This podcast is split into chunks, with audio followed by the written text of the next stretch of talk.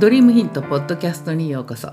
ドリームヒントスクールには未経験者から現役のセラピストさんまでいろんな方から受講の希望やスクールのお問い合わせをいただきます。新型コロナの影響からか最近は特に現役セラピストさんからの相談や問い合わせが急増しています。今日はそんな現役セラピストさんの相談の中からセラピストとしての自信を持つための方法についてのお話です。おはようございます。講師歴40年歌うセラピストトレーナー加藤留美子です。いつも聞いてくださってありがとうございます。この番組では日々のスクールでの出来事や生徒さんとの話題の中から個人でサロンを経営する開業セラピストさんが本当に稼げるようになるためのヒントをお届けしています。はいということでドリームヒントスクールへの現役セラピストさんの相談で一番多いのって何だと思います？それが実はね自信がないなんですよ。ちょっと意外ですよね。昨日今日始めた人なんじゃなくてもう3年近くも自宅サロンや店舗勤務のセラピストとして実績を積んできたのに技術も一つだけじゃないんですよ。そういうセラピストさんって大抵ねボディにフェイスにヘッドにフットに行ってサロンにはねホットストーンやキャピテーションなんていう高価なマシンを導入している人もいるのに。それなのに自信が持ててないんです。で皆さんねいろいろやってみたんですけど結局セラピストとしての自分の柱や売りが何なのかよくわからなくなってしまってっておっしゃるんですね。かえってね技術を1個だけ身につけたばっかりのビギナーセラピストさんの方が私の技術最高って思ってるからまだ自分に自信があるくらいなんですね。これはこれでまた根拠のない自信で困っちゃうんだけどまあそれ一つだけしか知らなければ疑いようもないし迷うこともないってことでしょうかね。でこの悩みはね経験を積んでいろいろ知りすぎてしまったセラピストだからこその悩みかなって思ってるんですけどね例えばさ皆さんセラピストの入り口ってまずは一つの技術の勉強だけだよね。自分でもうわこの技術ってすごいって感じて一生懸命勉強してやっと試験に合格してよしこれからこれでサロンやって稼ぐぞってもうね、目の前には真っ青な空と穏やかな海、真っ白なヨットに乗り込んで、大海原に出港っていうぐらい、ピカピカの未来が広がってる感じなんだよね。ただね、いっつも晴れて穏やかな日が続くわけじゃないでしょカンカン照りや荒れて大波に揉まれたり、台風で押し戻されたりね。予約がいっぱい入る時もあれば何日も入らなくて収入が全然ない日も出てきたりするでしょ？で1年過ぎる頃から徐々にお客様が減り始めるとだんだん不安が黒雲のように湧いてくるんですよね。なんでお客さん減ってんだろう？私が悪いの？いや技術が足りないんだろうかってそこで大抵あんなに自信があった自分の技術を疑い出すんですよね。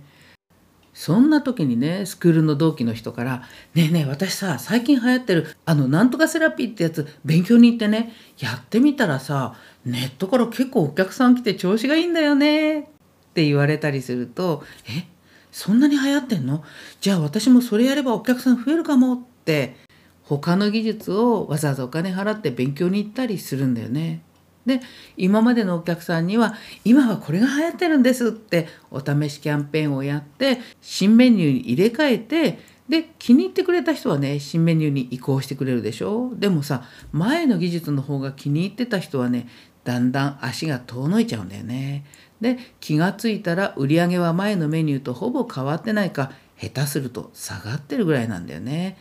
ああやっぱりこれじゃダメだったんだじゃあ次の技術を探そうかって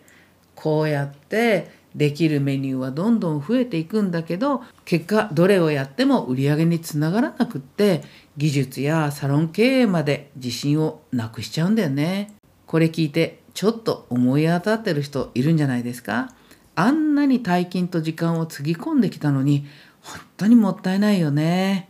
でねこのパターンの最大の問題点は技術のやり方だけを覚えちゃったことなんだよね。そして自分の良さや得意なこと自分らしいトリートメントって何なのかっていうことに到達できてないことなんだよね。本当に残念なことなんだけど技術の勉強ってほとんどが短時間でギュッと詰め込んでやり方と順番を教えてもらうだけになっちゃってるでしょで教える側もさとりあえずやり方を覚えるだけでまずは OK よあとは自分で実践して磨いてねってこれはねまあ教える先生自身もそうやって教えられてきたからねある意味しょうがないかもしれないんだけどね。だからせっかく新しい技術やメニューが手に入ったのに今までの技術は手放しちゃってこっちに入れ替えるだけに終わっちゃうんだよね。本来はね今の技術の特徴や良さをちゃんと分かっててでそこに足りないものを補ったり効果がより出るようにできるものを足していくそれが新しい技術を足すメリットのはずなのね。で私自身もね16年前最初にまずはリンパトリートメントっていう名前で表層のリンパにアプローチするトリートメントを覚えたんですよね。ただこれだけでは筋肉の硬いこりには歯が立たなかったんだよね。でお客さんはさ「まあ、あとっても気持ちよかったわ体もなんかすっきりしたわ」って喜んではもらえたんだけれどもこりが強いお客様とかねこりをずっと抱えてるお客様はね一回喜んで帰っていただいてもまた次に来た時にはね全く同じ場所に同じこりをね残して帰ってらっしゃるんだよね。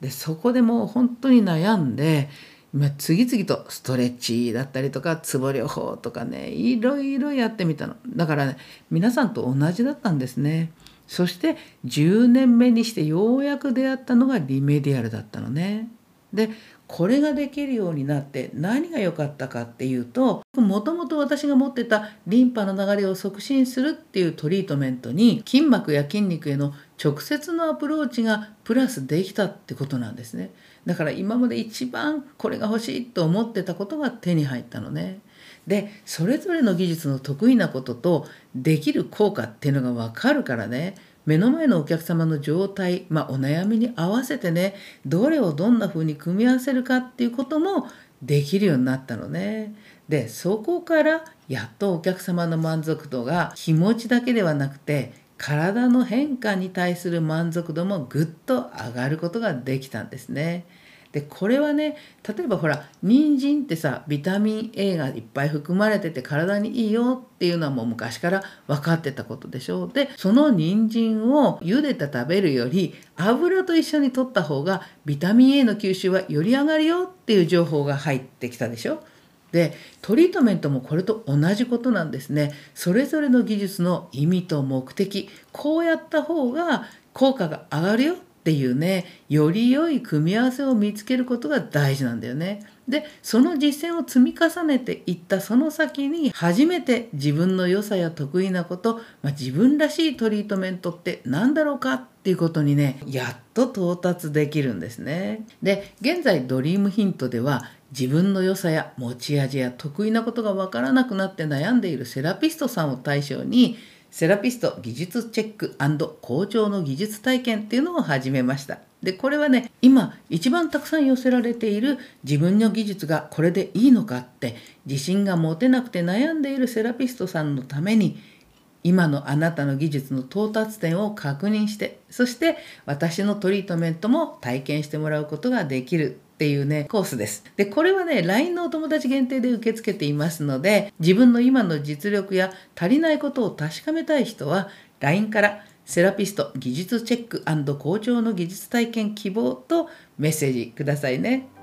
はい、ということで、私たちのポッドキャストではこんな風に個人でサロンを経営する開業セラピストさんに役立つヒントをお届けしています。今後も私とリュウ先生が毎週1回ずつ交互に配信していきますので、ポッドキャストの方でも是非フォローしておいてくださいね。それではまた次の放送でお会いしましょう。